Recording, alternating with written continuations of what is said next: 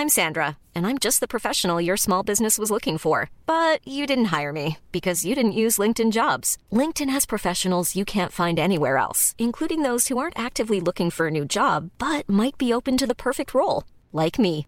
In a given month, over 70% of LinkedIn users don't visit other leading job sites. So if you're not looking on LinkedIn, you'll miss out on great candidates like Sandra. Start hiring professionals like a professional. Post your free job on linkedin.com/people today.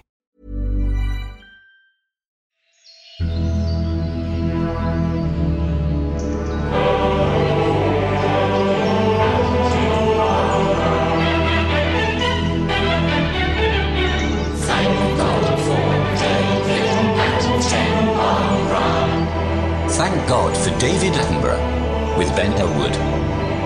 Hello, everybody. Welcome to Thank God for David Attenborough. My name is Ben Ellwood, and my guest today is comedian and archaeologist Casey Martin Stone.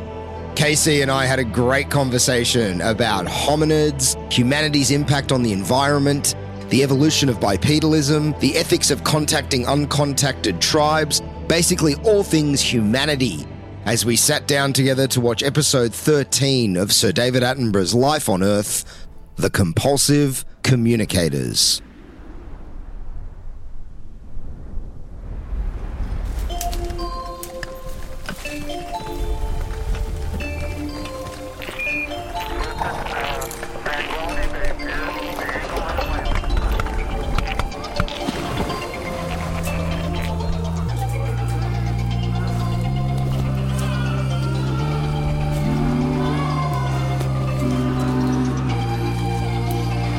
I belong to the most widespread and dominant species of animal on Earth. Uh, we live on the ice caps of the pole and in the tropical jungles of the equator. We've climbed the highest mountain and dived deep into the seas. We've even left the Earth and set foot uh, on the moon. Why should this be? Well, the story starts back in Africa. So, yeah, we still think it's out of Africa that modern humans originated there and went out. Other species also left Africa. Yeah. Um, but yeah, more species of hominid have been found over the last couple of decades. And Can you fill me in on that? Because the like I always knew that there was Neanderthal and Homo habilis and Homo Yeah. erectus and all these things, but it's only it's only recently that I reckoned with the actual reality of that there was a time Mhm. where there were multiple species of human being, yeah, well, not human being, but you know, hominids. hominids, yeah, Yeah, exactly, yeah. um, roaming around, and They are human. yeah, Yeah. So they're, they're is it actually is that is that the classification? Um, it's well, we call them hominids, Hmm. and uh, they're human-like species. Yeah. And so the you go back to the ancestors before that, the ancestral species, and uh, then it gets a little bit more complicated as far as we know. So Hmm. there was uh, Neanderthals, there's Homo uh, floresiensis, which was the hobbit found in Indonesia on Flores Island. I was When you say hobbit, what do you mean? Like a three Uh, foot five type three, of three human? foot six. Yeah, wow. Sorry. Not to quibble. No, yeah, about four feet. Um, so they found a female hobbit. I was invited to go on this dig, and I said no Why? because I didn't have a thousand dollars for an airfare. Did you know that they were going to find little hobbits? No, you never know what you're going to find. Like, so this was the find of the century. Wow. And it was interesting because the guy that found it was my um, partner at the time, his honours supervisor. Yeah. And I was thinking about doing honours and uh, I was chatting to him and he, and I was in Darwin and he's like, oh, just grab an airfare. I'll cover your accommodation and meals once you get there. Come and we'll dig. And I thought, oh, I don't have a thousand dollars and um, my daughter's at school and I can't really justify the time. So I said no. And they found the Hobbit. and so. Prove Lord of the Rings is real. Yeah, well, you know, there's arguments about that as well. So, so Mike, who found it, was an archaeologist, and you need a paleoanthropologist to describe the type specimen and confirm that it's a new species. Hmm. And so the paleoanthropologist went over, and they had arguments because Mike wanted to call it the Hobbit, and Peter's like, "This is serious." but it's just become known as the Hobbit of Yeah, Flores wow. Island, and yeah, and so she's about three and a half to four feet tall. Her feet are as long as her shins. And Wow. yeah, so she's short. She's got short legs Like and long feet. feet. and yeah. Yeah, wow. But there's also been new discoveries of Neanderthals every everywhere across Europe. There Hmm. have been species of humans sort of found. Um, All told, how many species all up were there? Uh, we don't know because we could still find some But more. approximately, like at the well, now At the moment, I'd say four or five that we know of. of, of hominids in total. Uh, no, ho- of contemporaneous hominids over the last couple of hundred thousand years. Wow. So, yeah, I mean, but but overall, so it goes right back to our um, most recent common ancestor with chimpanzees, which Yeah. are the other apes that are closest to us. So that most recent common ancestor was about five million years old. Uh-huh. So since then, every uh, species that evolved on our lineage, uh, there's heaps, and we don't find them because how do they? Get preserved? How do they get found? Like it's it's so much luck is involved in Yeah. in all of that. But yeah, there's there's lots. But for a long time, we thought we knew what it was. We thought out of Africa, Homo erectus came out, Homo neanderthalensis came out, Homo sapiens came out. They killed the Neanderthals and took over the world. And that's not the way it happened. So uh, they shagged the Neanderthals. We are hybrids, um, and lots of us, most of us. Have Neanderthal DNA. Australian Indigenous people don't because they had come to Australia or, or, you know, beyond the reach of Neanderthals before modern humans and Neanderthals started fucking. So, yeah, and I think people of modern day African ancestry don't have Neanderthal DNA in theirs either. So, yeah, but so much is being done in the DNA space, and it's fascinating that we can learn so much about people.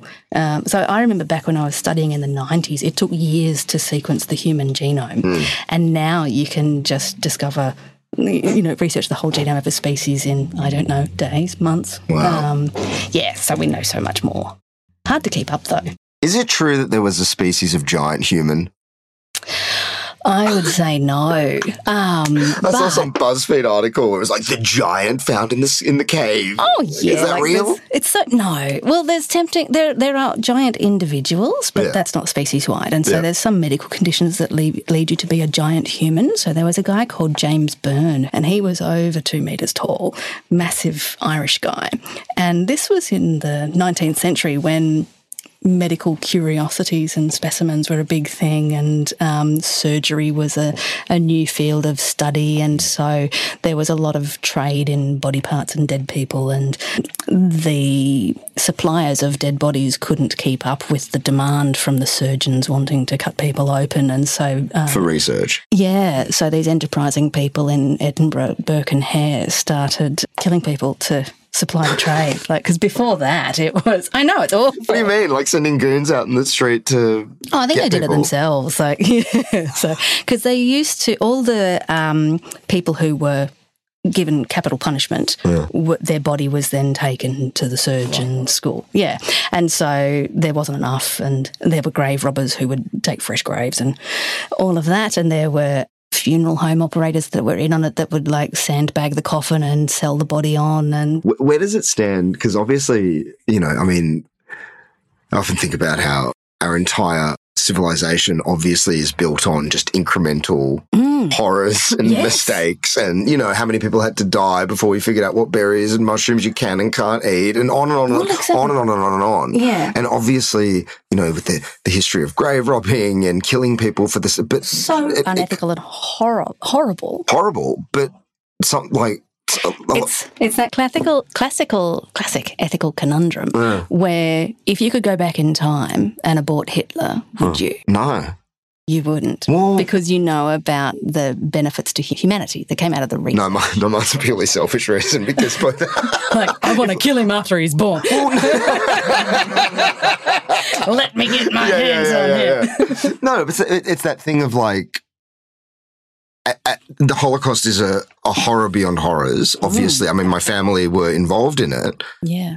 It's a purely selfish thing. If the Holocaust hadn't happened, I wouldn't exist. Yeah. People make these grand declarations about how they can change time and space. And it's like, no, no, no. If Hitler's dad had blown three and a half seconds before or after he did, the entire Holocaust wouldn't have happened. Yeah, Or it would have happened in some other form. Like, some other person would have come up. The whole thing is just this entire sliding doors reality. So Mm. if you kill Hitler before he's born, I mean, I'm not saying the reality we currently inhabit is great. I have a lot of issues with it and, and, and have to numb myself to it. Yeah. But I don't know what the reality would be if I mean maybe it'd be a paradise but maybe it'd be much worse i have no idea. You know it's, it's the same reason i don't ever you know when i was when i was a child and home alone was a big thing i used to pray to god that i would wake up as macaulay culkin.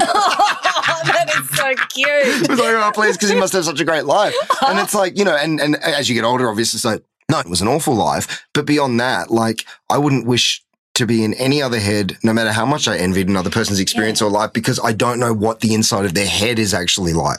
And their life could be great, but the inside of their head could be a nightmare. Yeah. And mine is a nightmare, but it's a manageable one. And, uh, you know, I've got a Yeah. handle on it. So I wouldn't make the trade. But that's exactly the point of that ethical conundrum Mm. because at a very simplistic level, you say, well, Hitler killed was responsible for the deaths of millions of people. Mm. So it makes sense that if you can prevent that, you would. Of course. But out of World War II came so many medical advances and technological advances that that has led to where we are today. Like Bluetooth was invented during World War II Mm. by a woman, Hedy Lamarr. Yay!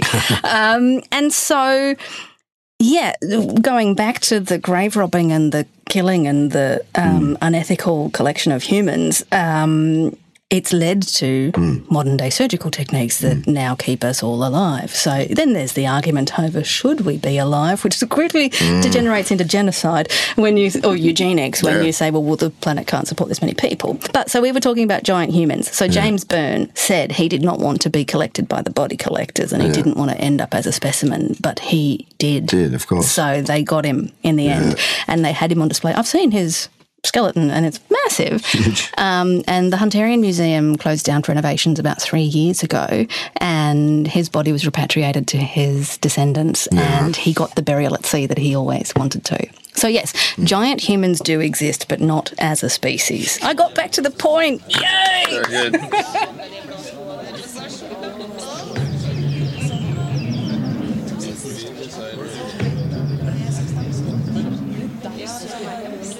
We're certainly the most numerous large animal.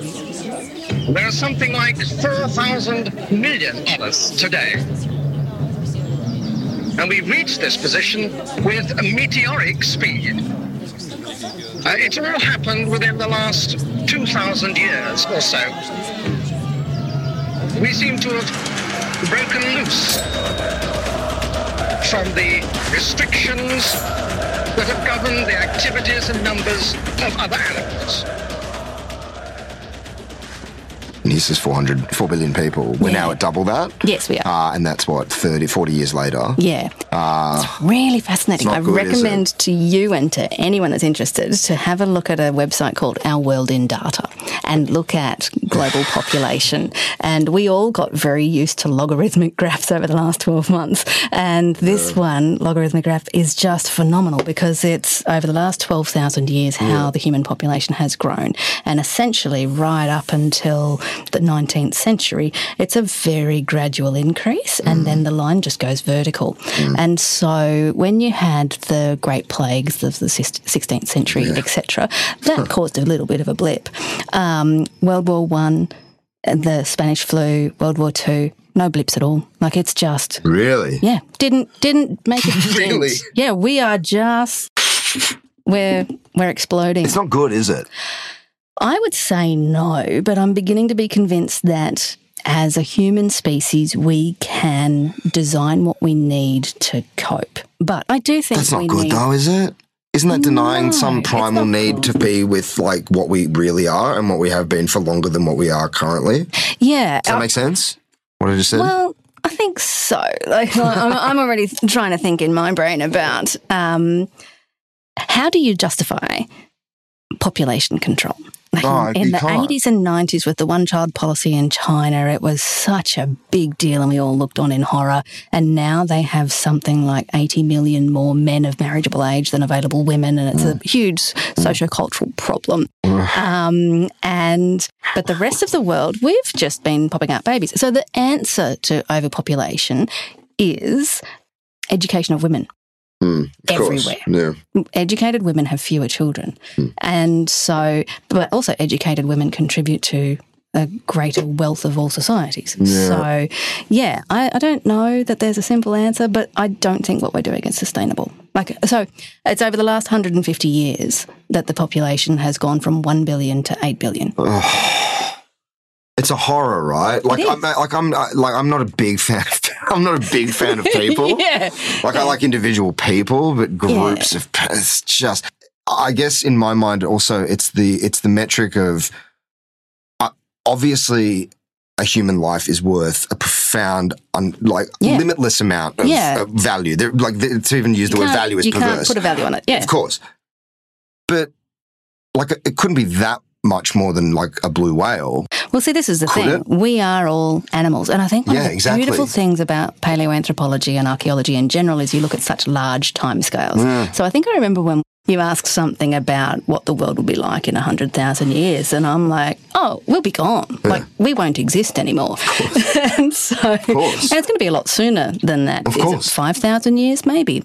Do you mean by that that we will be extinct or that we Yeah. will have evolved into something else? Either or. And so that kind of gets back to um, species and evolution and how it happens. So, in the studies of evolution, is it out of Africa or multi regional continuity where people evolve the same with a bit of gene flow across regions? And so we all lean towards out of Africa on that side.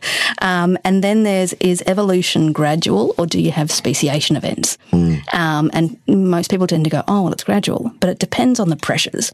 And there's this lovely story of moths in London that I love in the Industrial Revolution. Do you know this one? I do, the black and white moths. Exactly, yeah. So uh, three quarters of the population were white and Yeah. uh, one quarter were black, and they'd be on the buildings. And then when the Industrial Revolution led to all the pollution, turned all the buildings black, the black moths survived. And so they became dominant purely few through the survival of the fittest. And to those conditions, it doesn't mean they're better moths. And so the humans that will survive thousands of years from now are the ones that are better suited to the conditions they find themselves in. And we are rapidly changing our conditions. Yeah. So someone will survive in some way, but not us like this. What you said before about thinking in the timescales is true. Like I've Mm. been getting really into kind of mnemonically learning the um, ages of the earth Yeah. just to, you know, as a humbling exercise and just a way of being billion like, years. yeah, it's a lot. and what really wrecked my brain it was that it was 2.5 billion years before there was anything Yeah. multicellular. Yeah. That is, and then, you know, even then it's another billion years of just multicellular guys figuring out their hmm. variations. And then that hits that point. Yeah. What is it, 850 million years ago, where things start gaining Yeah. something it's resembling form. Yeah. And then from then on, it's just this escalation that is just frighteningly fast. Well, exactly. And so dinosaurs became extinct. And one of the things, like, these are big numbers. So I often say, think of it as dollars. Yeah. Um, so $64 million is a lot of money. And so that's when uh, dinosaurs became extinct. and, and mammals were starting then. And we had the megafauna about 15 million years ago and down through to um, a few thousand, 10, 20,000. Um, modern humans, around about 200 to 300,000 yeah. dollars years. I know. It's, Yeah, it's- it's a blink. It's beyond. But all of it. I mean, I used to think about dinosaurs like that's such a long time ago. It's no, no, it's really not. Yeah. It's really not. like in, in, in the deep scale Oh time of it. yeah. And so I went and saw a, a lecture by Brian Cox, Professor Brian hmm. Cox, and he's all about deep space and deep time. and yeah, and just when so I think about the planet and think this is amazing, but he thinks about the universe, and the timescale of the universe is unimaginable to me.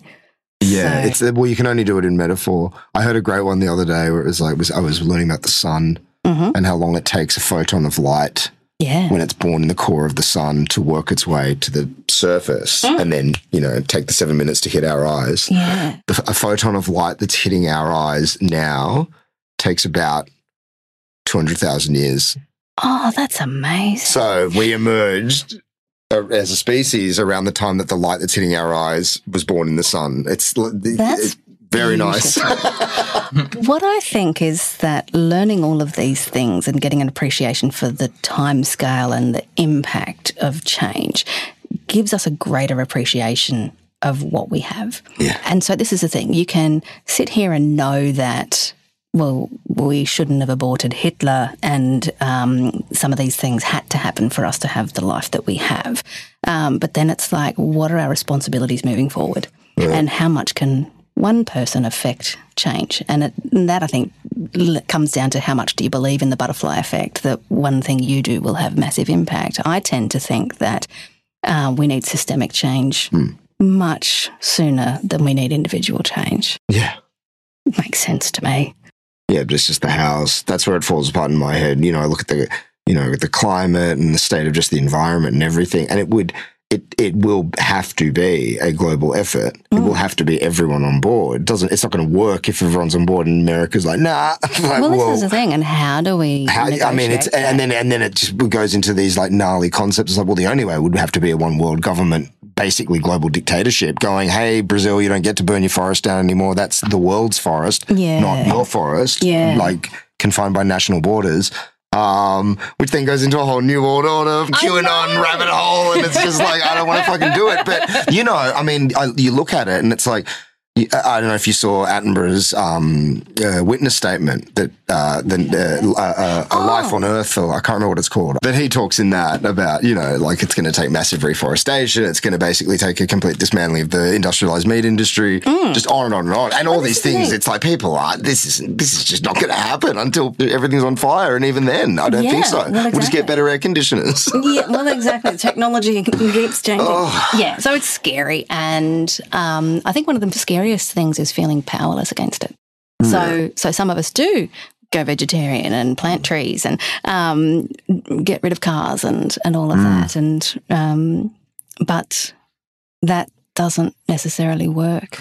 know, that's when it becomes like your own personal cosmology. And it's like the only way I can feel right in this system that I find absolutely abhorrent, Mm. uh, then I have to check myself out of it as much as I Yeah, can. yeah, Uh, exactly. obviously, you must also reckon with the fact that if you're in it, you're participating in it. And Yeah, that's exactly. unavoidable unless you're willing to live in a shack in the middle of nowhere. Yeah, go off grid and Yeah, and spinning um, clothes out of this silkworm, but Sheep. whatever. Wool.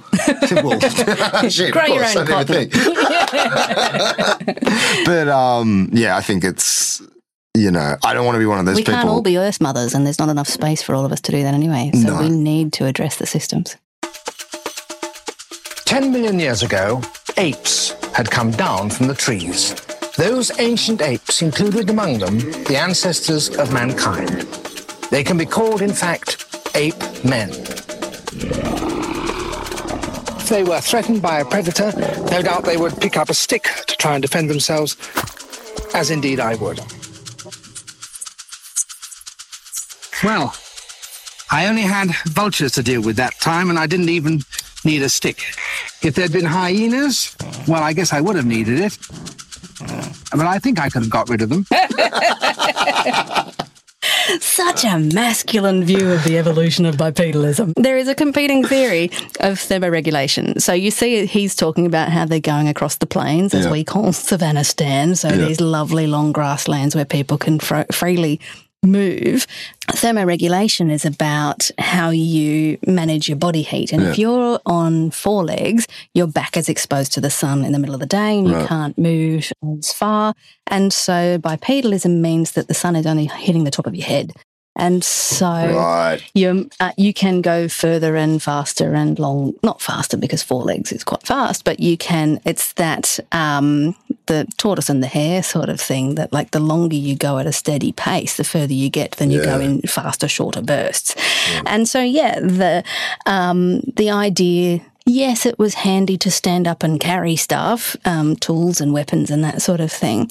But there's more of a uh, survival mechanism in managing your own heat than Yeah. there is of, um, you know, whacking people off with a whacking whacking lions off with a stick, as the morning show hosts would say.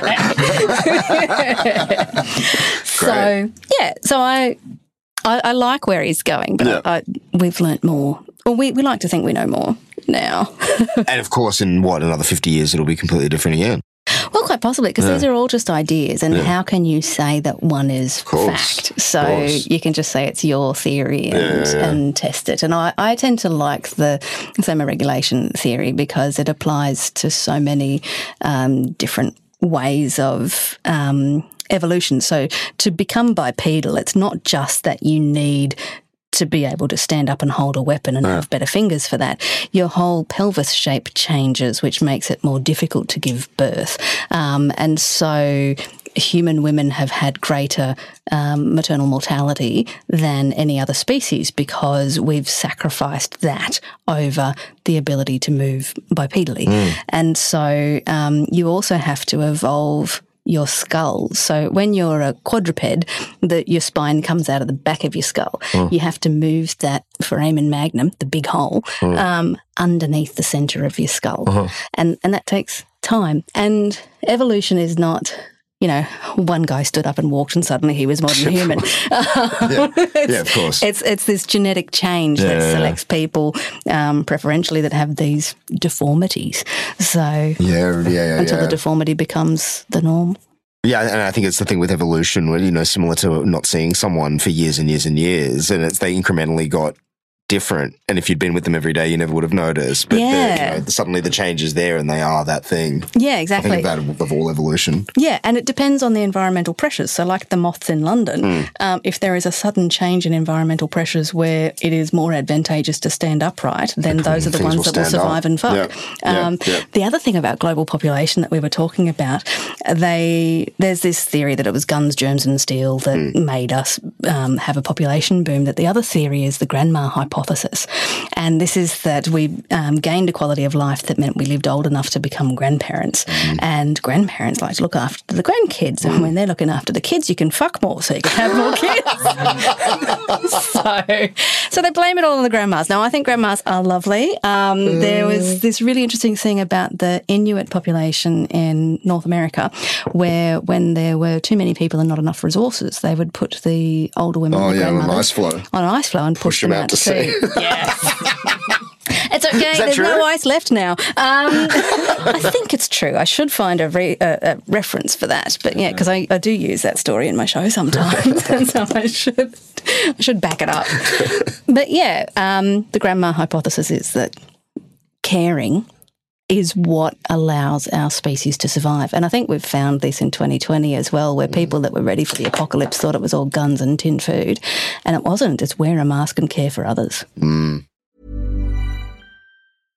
Hey, I'm Ryan Reynolds. At Mint Mobile, we like to do the opposite of what Big Wireless does. They charge you a lot, we charge you a little. So naturally, when they announced they'd be raising their prices due to inflation, we decided to deflate our prices due to not hating you. That's right. We're cutting the price of Mint Unlimited from $30 a month to just $15 a month. Give it a try at mintmobile.com slash switch. $45 upfront for three months plus taxes and fees. Promo rate for new customers for limited time. Unlimited more than 40 gigabytes per month. Slows. Full terms at mintmobile.com. Hiring for your small business? If you're not looking for professionals on LinkedIn, you're looking in the wrong place. That's like looking for your car keys in a fish tank. LinkedIn helps you hire professionals you can't find anywhere else, even those who aren't actively searching for a new job but might be open to the perfect role. In a given month, over 70% of LinkedIn users don't even visit other leading job sites. So start looking in the right place. With LinkedIn, you can hire professionals like a professional. Post your free job on linkedin.com/people slash people today. Ten years ago, I had the chance to cross one of the last patches of unexplored country in central New Guinea. The tribesmen living on the river who came with us said that there were people living in these dense forests, that they saw them only rarely and knew only one word of their language, their name, Biami. But no European had ever seen them. Although our two societies had never come into contact before this moment, it seemed that many of our gestures did have the same meaning. These nods and smiles, frowns and headshakes were surely not mere conventions, but deep in us. Gestures that may well have been used by our distant ancestors, upright men. So we just saw David meet a tribe of people that had had no interaction with Western civilization, The Biami. the Biami, Yeah. and the point was communication using innate gestures. Mm-hmm. What, what What are your thoughts on that? Um, I don't have a lot of experience in that kind of thing. That's more anthropology than archaeology. Yeah. I have personal views on contacting uncontacted Indigenous people because I think there's a lot of risk there. Yeah. Uh, and particularly now where there are still a few pockets of um, communities that haven't been effectively contacted. Are there? Yeah, in South Really? America. Yeah, and that's uh, and there's also. Oh, did you see the one, the island off uh, in the Indian Ocean, where they got absolutely don't want any people coming. Yeah. Um, and there was an American evangelist that went out in a boat and got killed because that's what they do. Um, Was there any retribution for that? Like, no one came and. Not as far as I'm aware against Okay. Indigenous people, no, because the um, the local governments of neighbouring islands know to leave these people alone, like, Yeah, yeah, um, yeah. and they help to protect them. So the evangelist apparently like paid some fishermen to take him as close as they can, and even the fishermen didn't want to hang around because they knew how bad it was. And he was like, he wanted to take the spirit of the Lord and um, of you know course. save their heathen souls. And yeah, Great so they killed him. Um, but in South America, there are some uncontracted. con- uncontacted uh, tribal groups. And they have no comprehension that Oh, there they is know this. okay, us. right. And okay. so, because what's happened is people go over with planes and helicopters, course. and yeah, and try to go in and contact them. But of course, um, the common cold is something that they haven't been exposed to, and so any um, diseases and that sort of thing tend to wipe out groups of people very quickly when they don't have immunity to them. And so that's the biggest risk. And that's, I think, one of why the island community, whose name I can't remember now, in the Indian Ocean, is so adamantly that. Uh, against visitors because they know um, that visitors bring death and disease. Of course. But it's not just that. I would have to assume that, you know, if you're an uncontacted tribe Mm. and you're living in a, a society in a, that uses the nature and natural resources, Yeah. if you see a plane flying, just just the sight of seeing a plane flying overhead would completely change the nature of your reality. Surely, if you didn't know that that existed. I imagine the first time, yes. Um, and I think one of the things I think is that humans everywhere ask questions and tell stories. Mm. And so they make sense of their world with whatever information they have. And that's the basis of all religions. Um, and so if you don't know, you make shit up. Yeah, yeah, yeah, Um, yeah. And so you describe things and assign meaning in whatever you, whatever suits you at the time for Mm. whatever your purposes are at the time. So I don't profess to know how everybody interprets a plane flying overhead. I have read accounts of um, the last contacted Central Australian Indigenous people that came out of the desert and how they were contacted, and uh, some of them went back because they did not like um, what Western civilization, for want of a better word, had brought. But yeah, I think uh, so. In the South American experience, they live in the Amazon basin, and there's a huge risk at the moment because of unregulated logging and um, large companies pillaging the forest uh, against laws. And so, yeah, they're just encroaching on these lands that people are using for survival and have used for thousands of years. So, yeah, I have very strong views on the fact that that shouldn't happen, um, but I don't know enough about it to to be fully informed. So, yeah, your question was about the Biami people and how w- what that was like. I found it very interesting that it was only men that came, and obviously the um, visitors were wanting more people. Women and children, I'm assuming they wanted to meet as well, and that would be interesting. But yeah, I, th- I wonder about that from a cultural perspective. Uh, in most cultures, are men given the role of protector? And um, yeah, it's. I find it strange to think of yourself as a discoverer. Um, going on an exploration adventure. And I know I go out into remote Arnhem Land and I document rock art and that kind of thing. I don't say I found it or I discovered it because people knew it was there. Yeah, yeah, yeah, yeah, yeah, yeah. It's like Machu Picchu in Peru. So Hiram Bingham, I think, was the white guy that said he found it, uh, and people now go and hike six days into it. He uh, got a local to ride him in a cart really? to take him and show him the thing he was looking for. He's like, I have discovered this ancient settlement. Um, yeah, like that. So that whole notion of um, discovery and conquering, I think, is very problematic. So, Yeah, yeah, yeah. Yeah. Uh, so I'm, I'm against it. But I also think it's very interesting to learn about people who still have um, tribal subsistence ways of living and that they live purely from their environment in Mm. a way that is sustainable. So I think we can learn a lot from them, but only if we approach them as people able to teach us rather than, No, oh, look, we it- are bringing you civilization, we are bringing you clothes Yeah, and yeah, yeah. disease, you know. But I think it's also the nature of our culture and our civilization to just consume. Like oh, nothing Oh, yeah. is done altruistically. I mean, hmm. that, not nothing, but in the main, Yeah. like you know, it's that whole cultural thing of you know whatever the punk rock art of the moment is is just then consumed by the machine and turned Yeah. in. You know, uh, th- th- there's ads on TV now that mimic Tim and Eric's Adult Swim show, and it's like what? like so now, and it's, and thus it has ever been. You know, when, remember, do you remember when Banksy wasn't just an awful cliche? It Well, was actually like, Yeah, whoa, this guy is fucking yeah.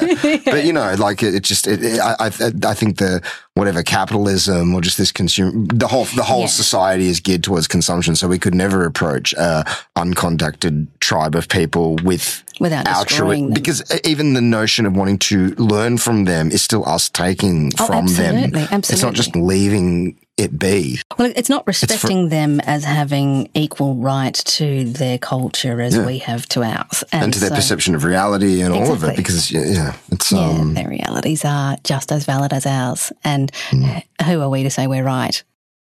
And it's really weird being a white person self flagellating on these things because uh, how much difference does it make? It, it makes some difference to um, be aware of these things and take steps and be careful in your language and your actions and encourage other people to um, think and to treat other um, people from other cultural groups with respect and equality. So I think it's important, but I'm also just very aware that I am just a white person looking at other cultures in uh, and people. Like it's not just cultures as a an abstract term. This is Absolutely. people. Like Yeah. people's lives. But I think that's where that's where that's the difference between someone that is actually engaging and someone that is, you know, doing it for whatever, you know, uh, self-aggrandizing reasons. Hmm. It's not contacting with some mystical people. It's just contacting with people. Yeah, exactly, And just yeah. just contact connecting on a human level. Yeah. There and and what I enjoyed about that clip Yeah. Is just that there's a few moments of just Oh. captured shared humanity where it's like all culture, all I loved it when they laughed at the white fellas for being so stupid. yeah, yeah, yeah, yeah, yeah. yeah. and, it's, and and and then the the white fellow's laughing back, and it's just this acknowledgement of this kind of innate humanity j- just exists, irrespective of Yeah. perspective, culture, race, religion, anything. It's just the experience of being alive, you know, and yeah, I like animal. that idea of it being about connection and um, the to and fro of information. Um, because, and I'm sitting here saying, you know, we should learn from people. I'm saying that they are um, equally as valid as us and have things to contribute to the conversation. The the weird, or the thing that sat uncomfortably with me about that is that it's um, white people going in to study Indigenous people. But also that whole idea about people's faces and facial expressions and what they mean feeds into racism that has had some very significant impacts on Indigenous people in Australia and other um, people from other cultural groups as well. But in Australia in particular, so you there's the whole idea of um, biological determinism where um, races were categorized and valued according to which race they were. So Caucasians were the the ultimate, hmm. if you like, and so Sorry, that- what roundabout when when was this? Charles This- Darwin era, Right, okay. so mid 19th century. And so African and Australian Aboriginal people were seen as less intelligent, and some people used phrenology to mm. say that the shape of your skull indicates your level of intelligence and that sort of thing as well. And so, one of the things that's noticeable about Australian Indigenous skeletal morphology is that they can have a very prominent brow ridge, hmm. and that is seen as an angry trait. And so it's just a physical characteristic. It doesn't mm. have a meaning. It doesn't mean that they are an angry people. but because there's been so much emphasis placed on facial expressions and the meaning thereof and, and all of that, I mm. think that it's so difficult for people for, to divorce themselves from their own Experience. experience and cultural Yeah. baggage and as- assumptions and beliefs that Yeah. they're not even aware they've got. yeah. So I, I like to give David Attenborough the benefit of the doubt. Yeah. Um, and he was definitely operating on the theories of the Yeah. time. But I think of all the footage I've ever seen of him, he approaches people with a genuine humanity. Yeah. And I think that's what separates him from, you know, the the white hunter from Jumanji going into the tribe and like, oh, these are the tribal. Like, there's a real sense of this is so different from my experience, and I fully respect it without judgment. Yeah. You're going to wet your pants over this one. one of my friends went to David Attenborough's house. Told you you'd wet yourself. I imagine it to just be this giant cabinet of curiosities. he said it was the British Museum. Oh, This is the thing. So David Attenborough goes and does the wildlife documentaries, Mm. and while he's there, he collects the art and artifacts of people. And so, yeah, it was just this amazing Yeah. collection of everything from his travels everywhere. And so, I think he's always had a very keen interest and curiosity and um, a degree of respect for the the people that belong and live in the places where he's gone. How could an ape man with small teeth manage to get into a carcass like this? He could take a stone, one that has just been chipped here on either side to produce a cutting edge. And just such stones as this have been found with the skeletons of the earliest ape men of about two million years ago. A razor sharp knife made in about 10 minutes, and a deadly weapon in the hands of these people. In that clip, we saw the stone tools that were washed out of the bank upstream. But the really interesting thing were the hand axes. I've touched two of them in my lifetime. outrageous. 300,000 years old. Wow. And the next one was 800,000 years old. and so to know that the person that made this was not Homo sapiens Uh, was was pre what we know of modern humans, yet that's the beginning of all of our technologies Mm. today. It just feels amazing to. I I know that both of those were in collections and so had been handled by other people. But to think that the number of people that had touched those between when they were made and when I touched them is so small. Like was it- it a spiritual experience? Oh, absolutely.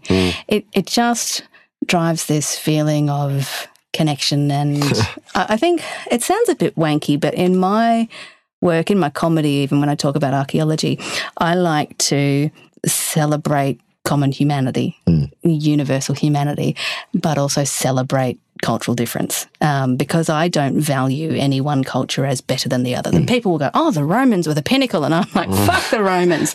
I had a debate, one argument one day with Mary Beard, and she's Professor Mary Beard that does all the BBC Roman television shows, so she knows a lot more about the Romans than I do. But she was saying that the Romans were the best of us and the worst of us. And I'm like, they just do the same things we do, just in different ways at different times. and she's like, no, but they exposed their babies on the roadsides. And I'm like, we abort them before birth.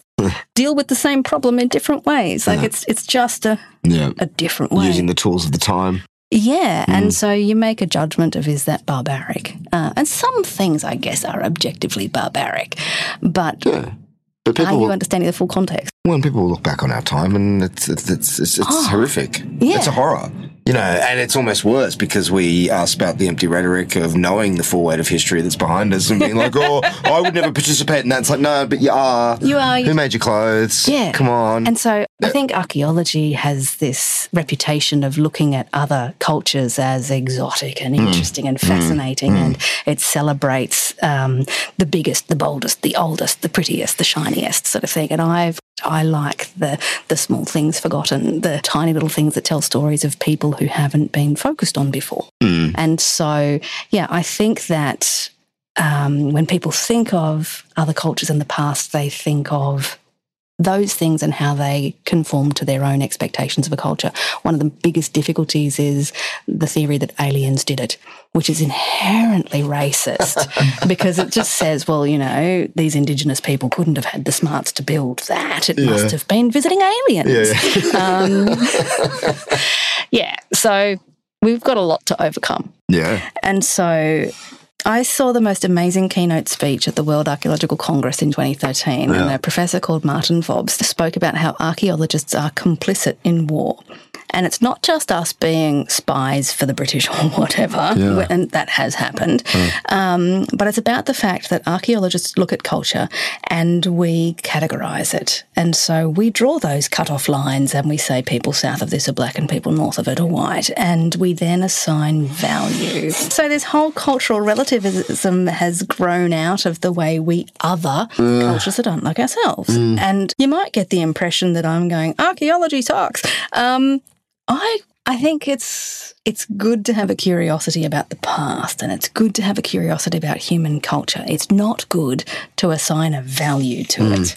And I think that's been the problem with um, war and cultural studies and, and all sorts of things. And, and, and, so- and when you say assigning a value to a, a, a past culture, hmm. are we talking, I guess, you know, it, through the Western lens, it's very much celebrating the grandeur of the great empires, right? Oh, yes, and also progress. Yeah. And so you see that in the narrative of the show where he's suddenly got to 10,000 years ago and, and people have evolved to the point where we've decided to do agriculture. Then came a revolution. And the trigger was this a wild form of wheat or barley. It's got a lot of seeds, and about 10,000 years ago, man realized that he no longer need go searching for the wild plant. He could take these seeds and plant them. So human beings were able to build their permanent homes in groups close by one another. In the Middle East and India, small villages appeared. And by 5,000 years ago, there were great cities. I noticed you taking notes in that. So is that because that's the that's the you know the common story of humanity that like it all kicked off ten thousand years the ago when we got in the Middle East, Yeah, and we that- domesticated animals, and we, is that we not grew wheat. Is that still the consensus, or is that not? It's not the only story. Yeah. So, Australian Indigenous people and Papua New Guinean people had agriculture at the same time. Mm. So, that's definitely a multi regional thing that Sure. happened in similar times. The really great thing about that, there's a site called Budj Bim in Victoria that was nomi- nominated and registered for World Heritage um, protection last year. And it is the first Australian site that's been registered purely for its cultural values. Not- And so, Australian Indigenous people of Budj Bim were farming eels. 6,000 years ago, they had stone weirs and channels and all sorts of things, and um, they and grew them seasonally. They had stone building foundations. They were a settled community. Yeah. And I mean, obviously, if you read Dark Emu by Bruce Pascoe, you'll hear all about how settled Aboriginal people were when explorers came through. He's used the explorers' diaries themselves to to say what was known and then deliberately forgotten about the, Yeah. the skill levels and the um, gosh, skill levels sounds like a value judgment to me. But we've just, the narrative of our culture has been to cast uh, different societies as less than us and to cast Indigenous people as savages or whatever when they had an incredibly complex and rich society that existed in symbiosis with, with its environment and we've come in and fucked that up.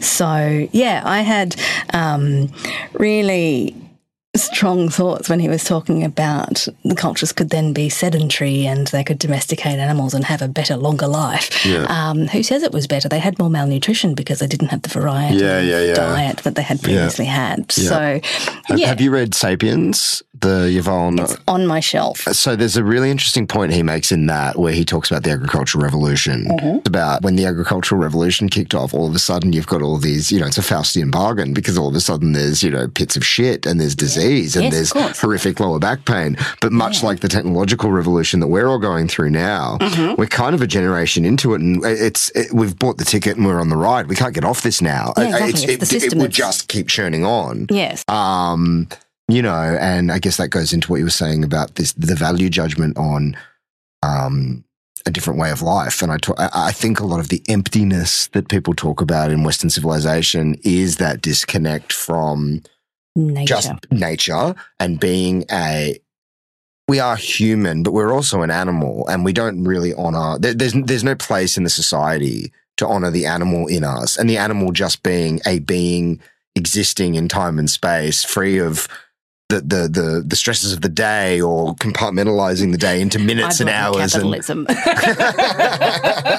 you know what I mean? I think that's I think that's where that ennui comes from. That that that that impl- Yeah. that that em- that emptiness that people can't put words to. And I hmm. think it's not being able to see the stars at night and Oh, you know what's really interesting? It's not just about being able to see the stars. I grew up on a farm and then I've lived in towns hmm. and um, suburbs of cities. Hmm.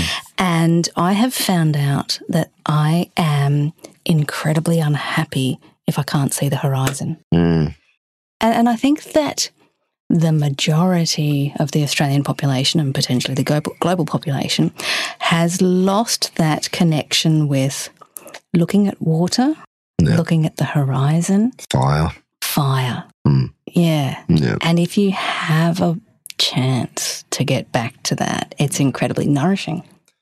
Oh, the fact that, you know, I mean, I was so separate from it as a kid, just such, such a city kid and had a real innate fear of Hmm. And there's nothing inherently bad with cities. No, well, Well, here we go. Assigning a value the- judgment. well, yeah, I mean, the older I get, the, the, the more issue I personally have with it. Yeah. Just how numb I have to make myself to it. Mhm. Just the informational input that is constantly coming at me 24 Oh, 7. is It's an assault and it's getting more, it's getting increasingly hostile. Yeah. It's not. It's not benign. It's it's it's a a hostile encroachment into your field of vision and your field of consciousness at all times. Mm. Beyond your and I don't even have a smartphone. Yes. You know what I mean? yes. So I don't even know how the average person isn't just dead. dead, dead I, and you know that that is becoming the kind of meme of the day. I think I would probably be in a similar state if I lived in a Exactly. city like this. Like I, I live in Darwin in a um, beachside suburb. I can course. walk the foreshore every morning. And see time moves horizon. differently in those places. Oh, the day I spent in the bush last weekend, one of the longest days of the last ten years. It was it was a day like any other, but time was not segmented into seconds and minutes Mm. and hours. It was segmented into tasks, and so you would just do a task until that task was done. Yes. and then oh, it just happens to have been a three-hour task, but I wasn't in time. Exactly. Time as you know, our you have to society be aware of defines the cycle of a day so that you are prepared for darkness when Yeah. it hits. But aside from that, there's an inherent freedom. But I, I think that I think that's what we've lost, and I think that's so innate to us as a species. I think that's where all of the ingenuity and all of the ideas came from. It was just sitting free of time and just allowing the natural process of the of this incredible organ to just work shit out. Oh, absolutely. I think you're right about the impact of um, digital devices and all of that because it it um, gives you those dopamine hits Awful. and it doesn't allow you to get bored Mhm. or contemplate or wonder. Yeah, I think just the places your mind can go is um, incredible, and it feels like that is something that within another two or three generations will just be in the main just completely lost. Well, this is the thing. I have to deliberately seek that now. And that actually came out of when I was a kid, when I was a teenager, before Phoebe was born. I used to be a runner. Oh. And I would run long distance and I would count my footsteps to regulate my breathing. And it would be four steps in, four steps out. And after a while of that, you hit the zone that runners talk about, and it's the runner's high. And for me, it was fascinating because there is nothing going on in your brain. There are the no best. thoughts bombarding. It is just so good. Yep. And so I think of, like we saw on the show, the Kalahari San Bushmen um, and their tradition of long distance running and hunts and that thing. And they would go into the zone. And, and it is such a pure state of being. Well, I, I men- I mentioned to you before when we watched. I think it's in another. I can't remember which episode of which series. I think maybe the Life of Mammals, where he talks about the Kalahari Mhm. bush hunters, uh, and he shows a hunt, uh, and it, you know I think it goes for seven or eight hours. And at Mhm. one point, um, the bushman loses sight of the antelope that he's chasing, Yeah. and kind of gets down on his haunches and you can see it's not a trance or a magical the- he channels the energy of the animal but it's not through some kind of like ooh shamanism or whatever It is Mm. just purely being in that zone Yeah. and it's but it's but it is it's mystical connection. How would that Yeah. animal be thinking Yeah, yeah, and yeah. adopt that? yeah and it's and it's and it's mystical in its truest is? sense where it's like it's I think that is yielding your humanity Mhm. To connect with that part of nature, which happens Yes. to be an individual animal. which happens to also be in you Yes. and it is something that can be accessed and but and that's and that's Oh. also been lost as well when i, talk about our absolutely think that people are connected to nature yeah in a way that we have lost or are losing. Of course. And it manifests, you know, I mean, the fact that every human behavior you can see somehow reflected in nature, in other animals, Oh, and yeah. all through the, and I think it's the denial of that innate animal that is in us through religion, mainly Mm. Judeo uh, Christianity, um, you know, of like nature is fallen, nature is foul, you are not a beast, you are higher than. Yeah. And it's the denial of the animal that has fucked us up so badly. Oh, absolutely. You know, if we could reckon with that, it would come out in more constructive ways than it does. You know, it wouldn't. It wouldn't need a, a real estate developer is not much different from a dog pissing on every post. It's the, exa- you know what I mean? It's the same kind of like mine, mine, mine, mine, Yes. mine, mine, mine, mine. That's Yeah. mine as well. It's it's you know, but if that could be recognised for what it is, it would be easy to easier to uh, cope with. I just love it. I think the whole connection of people to landscape is crucial to our well being Hmm. And is something we've lost over the 10,000 years since the agricultural revolution Hmm. begat cities. Mm. Do you think it's going to fuck us up in the end? That separation. I think it already has. Like, look at the systems we've got. Hmm. We are so removed from Hmm. where our food comes from, Hmm. from where our clothing comes from, from what goes into making our cars and our devices and, and all of that, that we don't care. Well, that I mean, I think that's the worst part about it is that we know and we don't care. Yeah. People know. Yeah, oh, we know. Everyone knows. Like, it's been in the news for decades. that Leonard. Cohen song, everybody knows. yeah.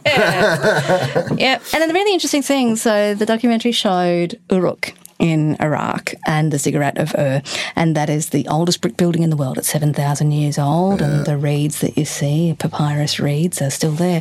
But the reason that they have survived is because of climate change. There was a river there. The river moved, hmm. and that place became desert, and that happened rapidly. And all the people, and it happened because of human activity. Hmm. And so the people that lived in Uruk had to move. And so it was a few thousand people in a oh, city. Let's flash forward to an archaeologist on a podcast a thousand years from now. From now, and the people of Sydney just had to move. Exactly. Like,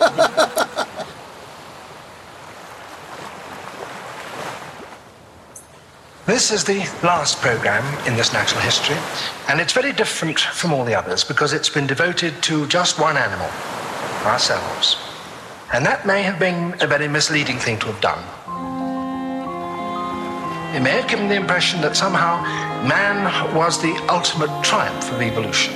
That all those thousands of millions of years of development had no purpose other than to put man on Earth. There is no scientific evidence whatsoever for such a belief. No reason to suppose, indeed, that man's stay on Earth should be any longer than that of the dinosaurs. He may have learned how to control his environment, how to pass on information from one generation to another. But the very forces of evolution that brought him into existence here on these African plains are still at work elsewhere in the world. And if man were to disappear for whatever reason, there is doubtless somewhere some small, unobtrusive creature that would seize the opportunity and, with a spurt of evolution, take man's place.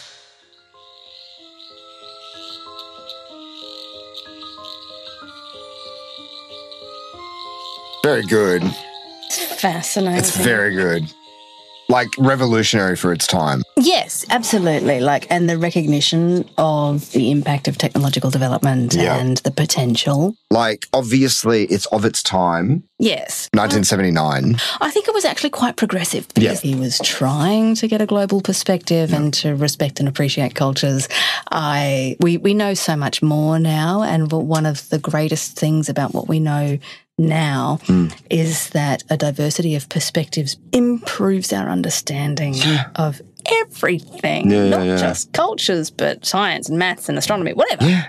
The very fact that he has that qualification he gives at the end, where he's like, there is no scientific evidence that man is the Has greatest. purpose for being you know, and that's clearly him couching it for all the hyper religious people who are watching the Oh, show, exactly. going, "We are the pinnacle of evolution." Well, not even evolution, just of you know creation. Civilization, yeah, and sort of Um, yeah. Wow. Yeah, Well, that's the thing too. And the interesting thing I thought was him making the point that humanity will end. yes, Um, and we don't know which animal will grab the niche and go.